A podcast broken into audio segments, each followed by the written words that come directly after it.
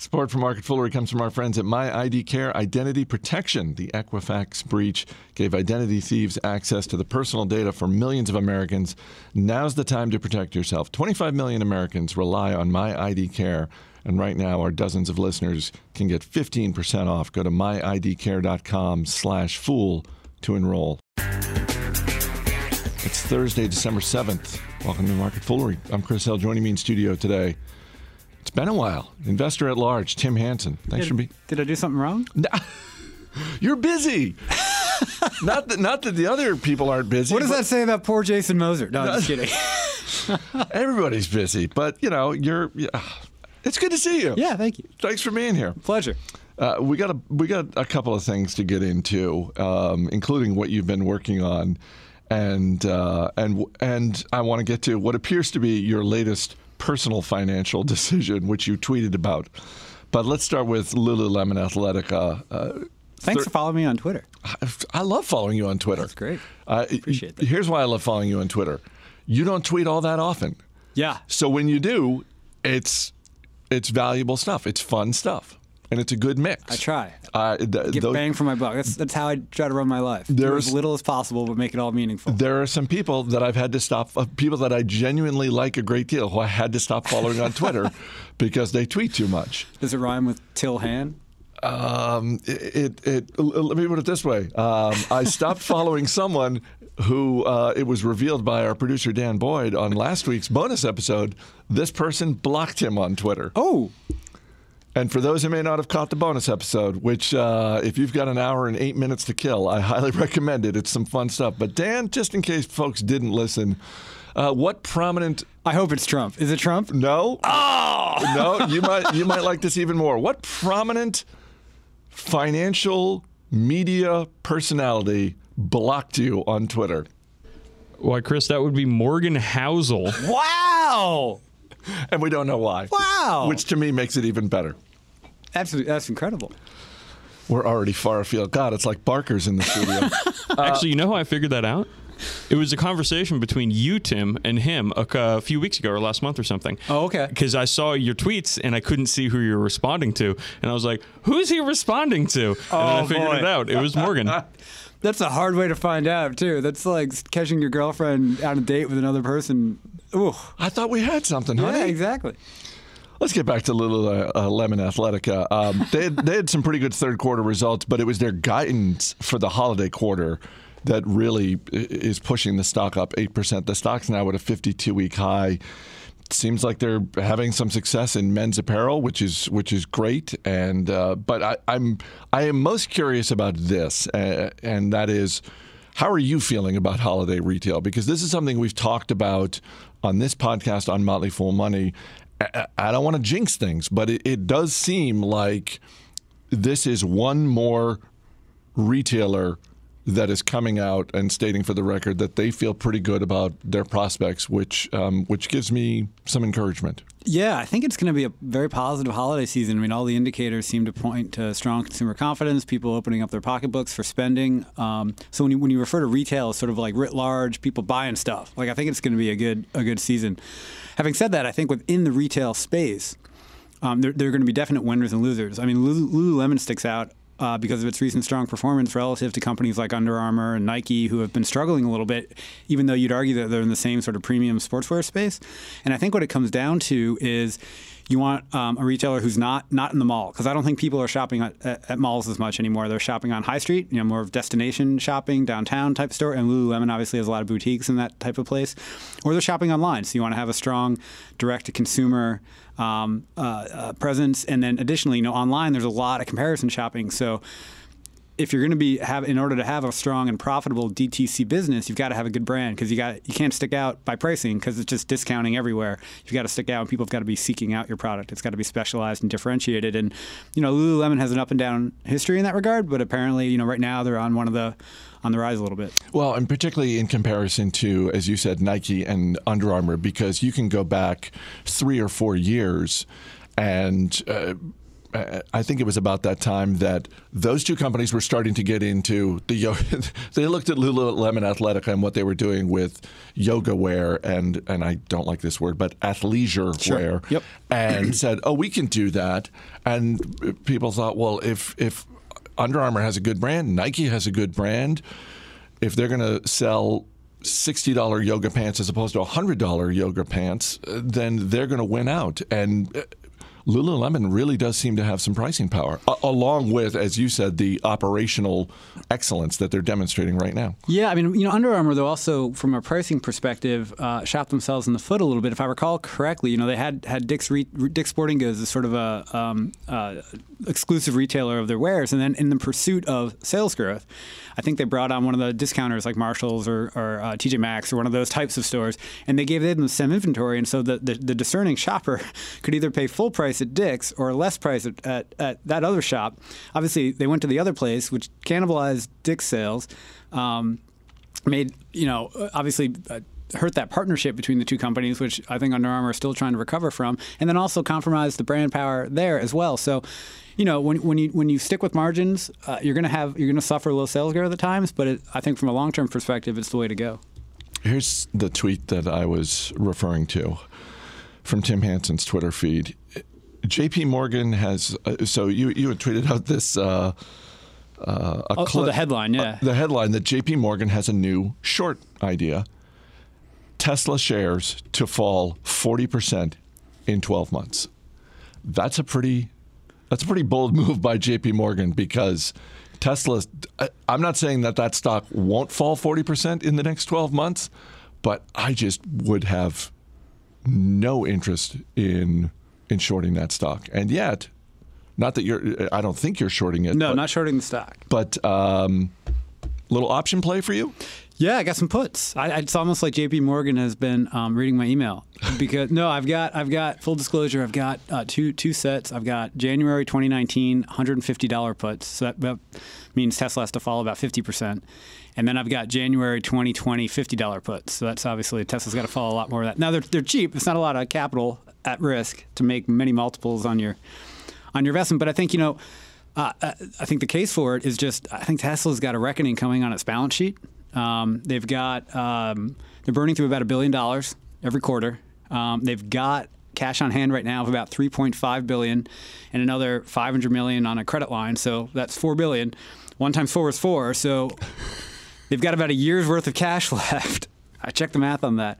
Bloomberg had a piece out that said they think Tesla's going to run out of cash on August 6th of next year. I saw that. They got it down to the exact day. And, you know, you know, in the past, Tesla's been able to handle the situation because they continue to raise more and more money. They sell equity to, you know, very excited shareholders, or they've been able to sell convertible debt and so on and so forth. Well, that convertible debt is starting to come due. They've got almost a billion of it due in March of 2019, and the strike price or the conversion price on that is about $360 a share. So they're at $300 now. If they need to fill this cash hole by selling stock, odds are stock's going to come down. That looks like that debt is going to have to be repaid rather than get converted, as they had in the past, or expected in the past. And then, you know, additionally, they've got more convertible coming in after that.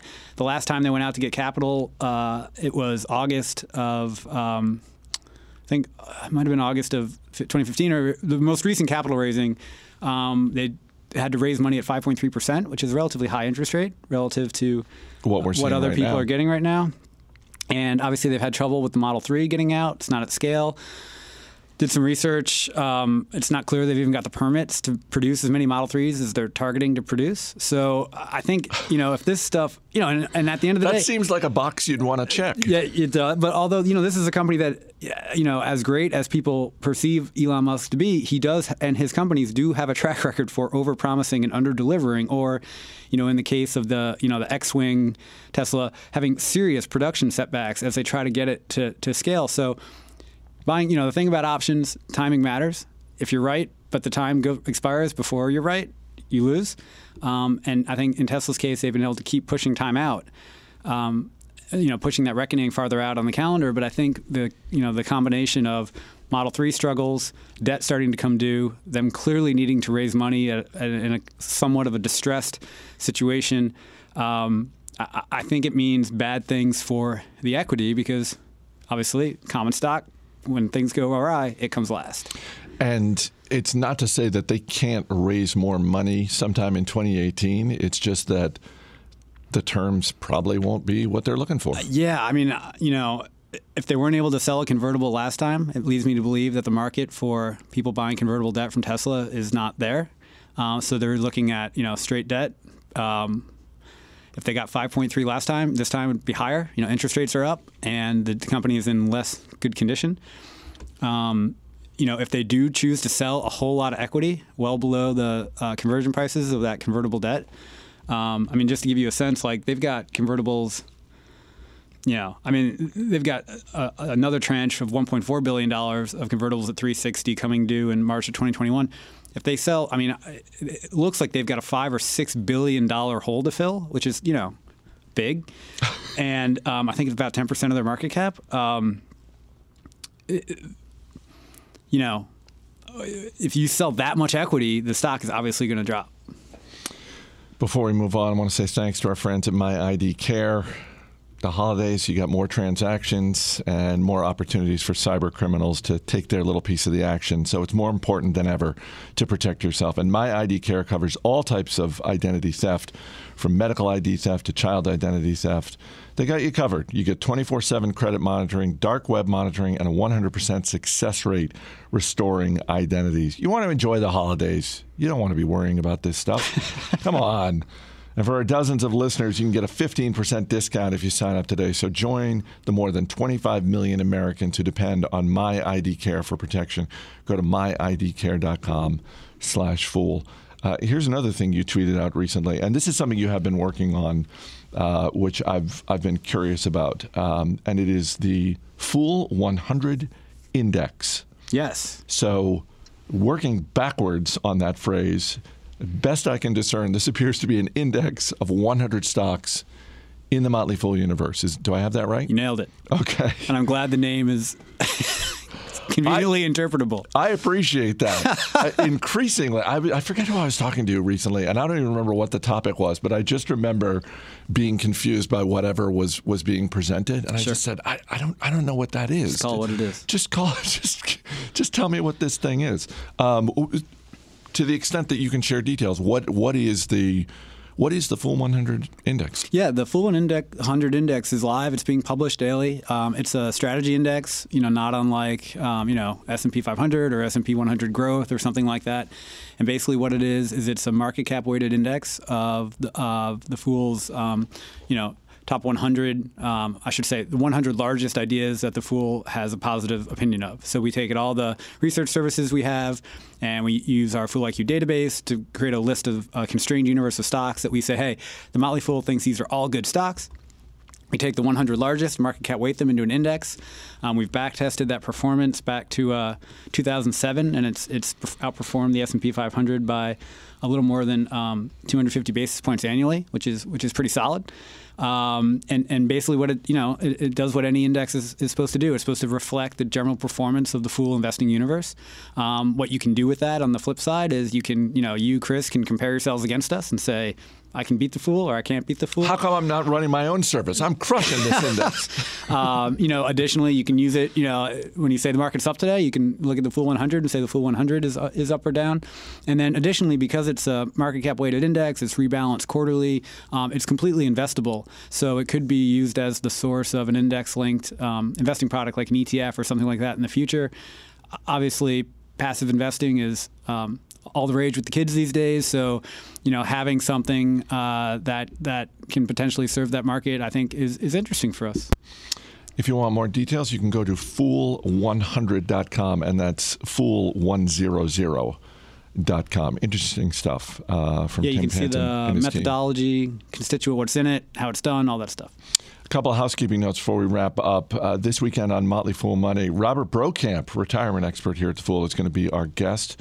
We'll talk about some end-of-year investing tips. Also, a reminder that tomorrow, Friday, December 8th, we're going to be taping Motley Fool Money at Chatter in Washington, D.C. This is at 5247 Wisconsin Avenue in Northwest D.C. So come on by. We're going to start taping around 11:30 in the morning, and then stick around, have a bite to eat afterwards. Sounds like fun. Yeah, it will be fun.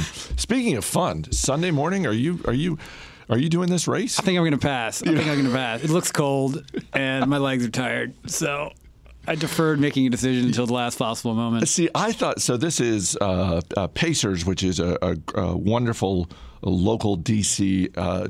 chain of running apparel, running shoes stores. Pacers also puts on several races every year. They do the GW Parkway race in April that you and I have done, which is a good one. A great race.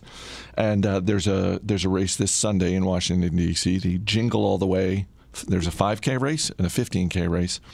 I thought you were hedging your bets on whether or not to race because of the notice that Pacers sent out that the race might not happen if there's a government shutdown, because the race is happening.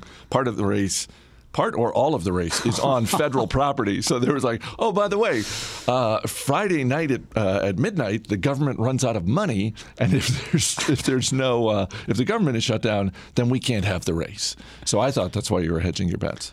I mean, it's really that adds to my hedge right there. But it's the cold. It's the cold, and I went out and did the turkey trot over Thanksgiving, left it all out there. And my legs have not quite recovered since then. And your legs are angry. I was very happy with that. That had a good result, so I'm giving myself a week off. All right, Tim Hansen. Follow him on Twitter. Thanks for being here. Thanks, guys. As always, people on the program may have interest in the stocks they talk about, and the Motley Fool may have formal recommendations for or against, so don't buy or sell stocks based solely on what you hear. That's going to do it for this edition of Market Foolery. The show's mixed by Dan Boyd. I'm Chris Hill. Thanks for listening. We'll see you next week. Applesauce versus sour cream. Applesauce or sour cream. It's the choice you're gonna have to make, which to put on your potato cakes. Applesauce versus sour cream. Applesauce or sour cream. Now it's the choice you're gonna have to make. Tell your mom to fry, not bake now. Life has many decisions. It moves in all directions. This is just one huge enormous, big decision you have to make. You have to make it. Alright, listen up. One has fruit and one has milk. If you're lactose intolerant, then take a pill now. It's the choice you're gonna have to make. The grease is starting to coagulate. Your lawyer called, said everything's fine. Potato contracts have been signed, yeah. I think your heart just skipped a beat. You can't wait for your greasy treat now. Life has many decisions. It moves in all directions. This is just one huge, enormous, big decision you have to make. You have to make it. Must decide.